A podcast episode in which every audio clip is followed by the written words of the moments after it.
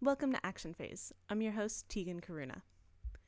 So, my friend Lisa um, wanted to know more about this uh, this article that was written uh, this past week about uh, labor and delivery services in Alabama.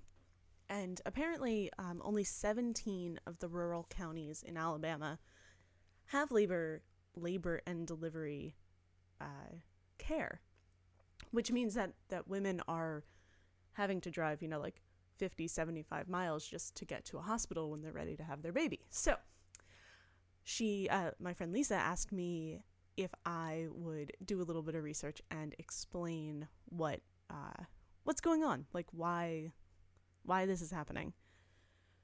So the first thing that I found is that this isn't just a problem in Alabama, it's a problem in most rural areas. So we know that like when there are fewer people, there are fewer hospitals, fewer doctors in general, getting healthcare is more difficult when you live far from a city.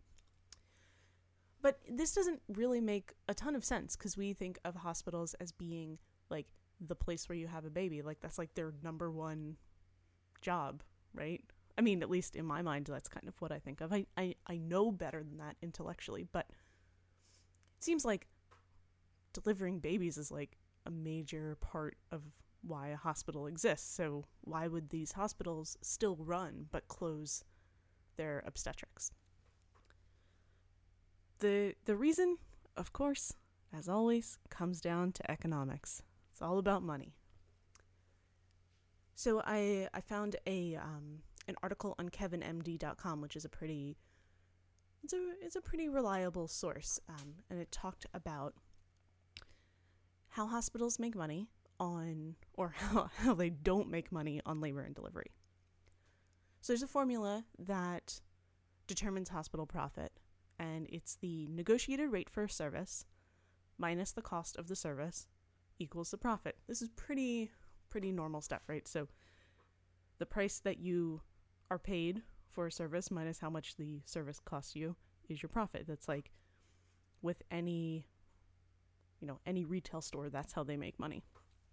The problem is that with hospitals, they don't get paid what they want to get paid. they get paid by either a private health insurance company or Medicaid and Medicare, but Medicare doesn't really deal very much in labor and delivery since they are primarily paying for people over the age of 65.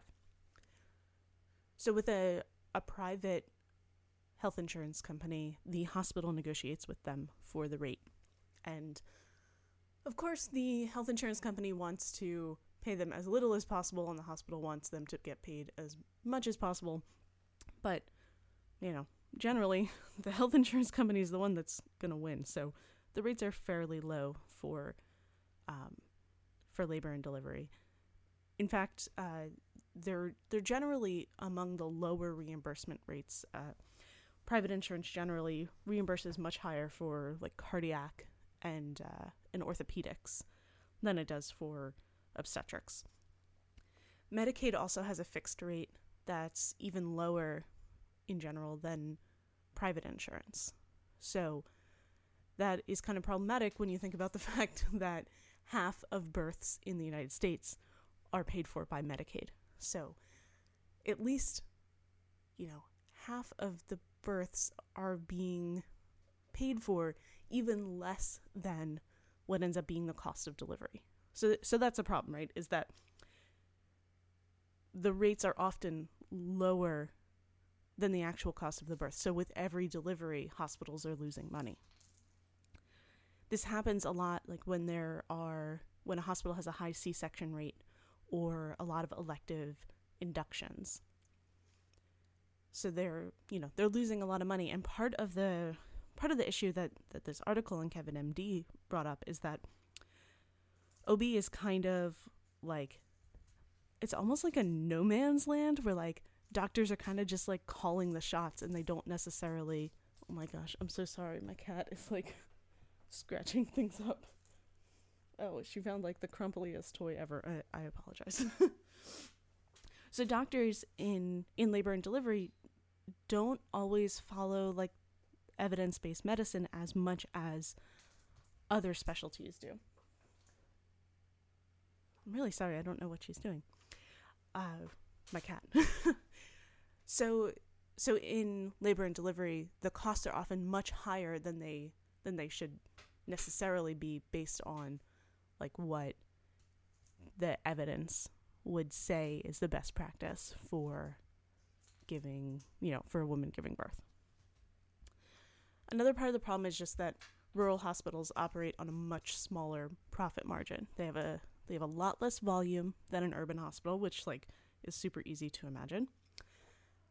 And really it, it comes down to like the more deliveries that a hospital has, the more likely they are to break even or make money on on that part of their services. Hospitals in rural areas may need to have like 200, 250, 300 deliveries just to break even. And that's really hard to get if you're in a sparsely populated area. There just aren't that many pregnant women in, you know, like in your the area that your hospital serves. So like finding 250 pregnant women every year is really is really hard if you live like out in the middle of nowheresville, Alabama.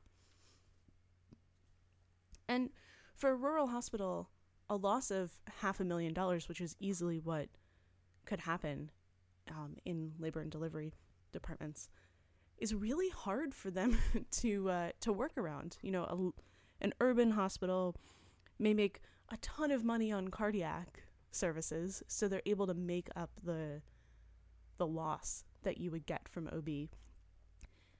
But a rural hospital is going to have a lot harder time making up that money because of that the volume issue. So you just don't have enough people paying for what are very expensive services. You know, the real the real issue is not the real issue in terms of health is not finances, right? Like it's not it's not about the money for the women who are trying to give birth. It's about getting them proper care. So some of the risks of not having close by obstetricians and labor and delivery departments is that women are less likely to get prenatal care when they have to drive an hour to see their OB. And it's hard to get the time off work and drive and drive back. And also there are there are many counties, I want to say 8 counties in Alabama where up to 16% of the people living in that county don't have a car. So they're rural counties where people don't have cars. So how are they supposed to get to a hospital or once a month to see their OBGYN if they don't even have a car? So you know, it's really it's really tough to to get regular health care when you live so far away from other people. Also, waiting longer to get to the hospital can lead to adverse health outcomes for the mother and the child. So if you know that you have to drive an hour to deliver your baby, you know you know that that's an hour more that you that it's going to take you to get to the hospital and potentially, you know, be much further along in your labor than you want to be. This means that women are much more likely to choose a planned C section or an induction. Because if they know that it's going to take them an hour to get to the hospital, and they don't want to risk those those adverse health problems and they don't want to risk having their baby in the car on the way to the hospital like nobody nobody thinks about their birth and is like yeah you know i hope that i'm like in the back seat of the mazda when i pop this baby out everybody wants to be like, you know, at least at least somewhat comfortable. So they, you know, women are are kind of I I mean, I totally get it. Uh, I would want to plan my birth if I knew that it was going to take me a long time to get to a hospital. But this means that um, that a lot of them are getting C sections, and there's been tons and tons of talk about the the risks of C sections and the um, how expensive they are and all that stuff. And back in 2009, um, it was reported that about a third of planned C sections happen before 39 weeks. So, if your baby is born before you are 39 weeks pregnant, then your baby is considered premature. And prematurity comes with like a whole host of other problems. Primarily, like when you are like 38 weeks pregnant, your fetus is still um, developing its lungs. So that's like the major developmental thing that happens at the very end. So if you uh, give birth before 39 weeks, you there are, is an increased risk of having lung and respiratory problems. So this is all really depressing and depressing and sad and uh, makes you just want to like become an OB and and go like grab babies as they pop out. But um, that's not in the cards for me. But you know there maybe there are some solutions. I don't know. I'll tell you what I found, and uh, I think it's not that much more uplifting. So this isn't really a place where telemedicine is going to be too helpful um, telemedicine is generally seen as like a great option for rural healthcare, which it totally is. Like, if you're not helping a woman push her baby out, then you can definitely consult with a patient over, you know, like over Skype. If you're not, like, if you don't need to be physically present to provide the care that they need. But with a birth, you can't really help someone uh, deliver their baby if you are on Skype. It's it's not really how it works.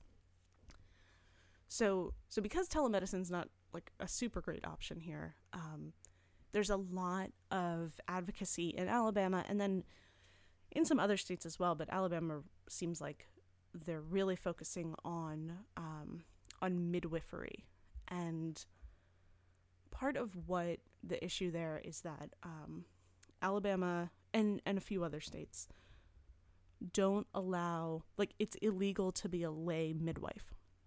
So the only legal option if you want to be a midwife is to be a nurse midwife. So you have to have like the official medical training. Um, and lay midwives are generally they they go through an apprenticeship program or like a midwifery school but but don't have a medical they're not doctors they're not nurses doesn't mean that they're not educated doesn't mean that they don't know what they're doing but they don't have the um, like the official medical education so in alabama they're not allowed to practice. They're not allowed to be there for home births. They're not allowed to work in a hospital. They're not allowed to work in a birthing center. Basically like that profession is totally illegal in Alabama. So what they end up doing is uh, they take women in labor across state lines and they birth those babies in Tennessee or Tennessee is the only one that I know of for sure that is legal that borders on Alabama. And and the other thing the other like midwife uh, the other midwife issue is that even certified nurse midwives find it very difficult to practice in Alabama specifically. It's really hard for them to get um, to get into a hospital and be able to uh, to do deliveries in a hospital. So there's kind of there's kind of a monopoly in the hospitals with obstetricians are the ones who are able to uh, deliver babies.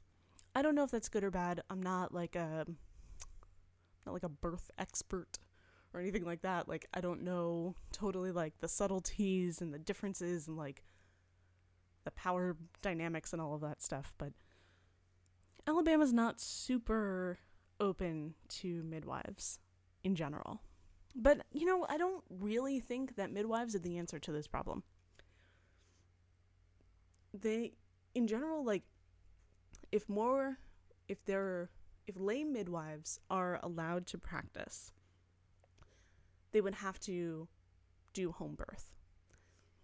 And home birth is super controversial and you know only like having these lay midwives if they can assist in home births like it's only helpful if more mothers want to have home births, but lots and lots of women want to give birth in a hospital. There are lots of advantages to giving birth in a hospital. There are disadvantages, but there are also the advantages, especially if you live an hour from a hospital, maybe you want to give birth in a hospital because you've decided that the risk is too great to try to give birth at home if something goes wrong. So, I don't know that midwives are really the solution here.